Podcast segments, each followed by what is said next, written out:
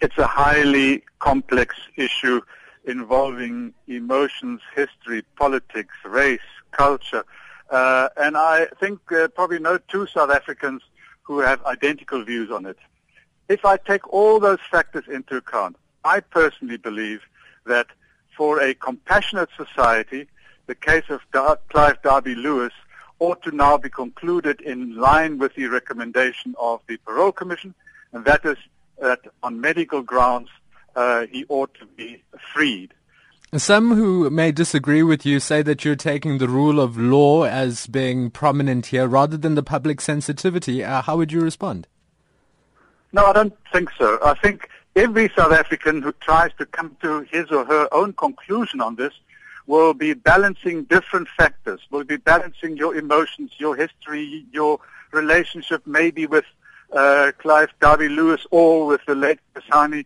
So there are many factors which everyone has to balance and weigh up. And the rule of law is only one of them. Now, the rule of law, uh, in the sense that the, the, the law has run its course in this case, it's not as though there have been shortcuts. If there had been shortcuts, then I think uh, it would be much more difficult to come to a, a conclusion that I come to. The law has run its course, uh, but it's not the dominating factor. And I agree. I agree with those who say it shouldn't only be about the law. One needs to take society's views into account. One needs to take the victim's views into account. That is correct. But having said that, taking all that into account and looking at other cases where uh, people are paroled on medical gr- grounds, even though you can com- can't compare them with Cl- Clive Derby Lewis' case, I believe ourselves a compassionate society, then on then compassion comes into the picture, and that ought to be the overwhelming factor, taking everything else into account. Is there any benefit to keeping Clive Derby Lewis in prison, and and the contrary position? Is there any benefit to releasing him for the public? Well, it's difficult. Again, there are different views. I think those uh, who feel strongly that he ought to remain in prison and die there, they will say the benefit of him remaining there is that justice will be seen to be done. That will be their interpretation of what justice is all about. Others who want him released for flimsy reasons uh, will just say he's now freed, uh, and therefore there has been justice has been done. Uh, I think it's far more complex, and there's no clear-cut answer, unfortunately. I think uh, one shouldn't look at the cost-benefit situation. We should look at what sort of society do we in South Africa want to be.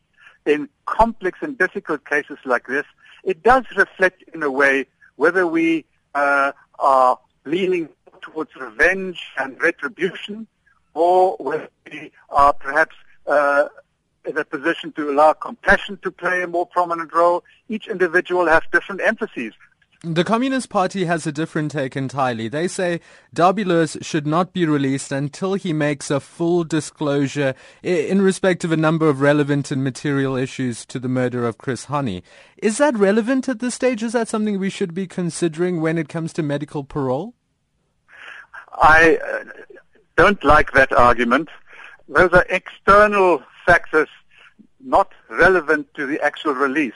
I understand their need to get the full picture, but to attach that to the question of parole or not, I think is wrong. Uh, so I wouldn't ag- agree with that picture. We either follow the process set out in the law and let uh, societal views and norms play their role as well. In my case, I believe, my individual personal situation, I believe uh, compassion ought to be uh, uh, the, the, factor that plays a role.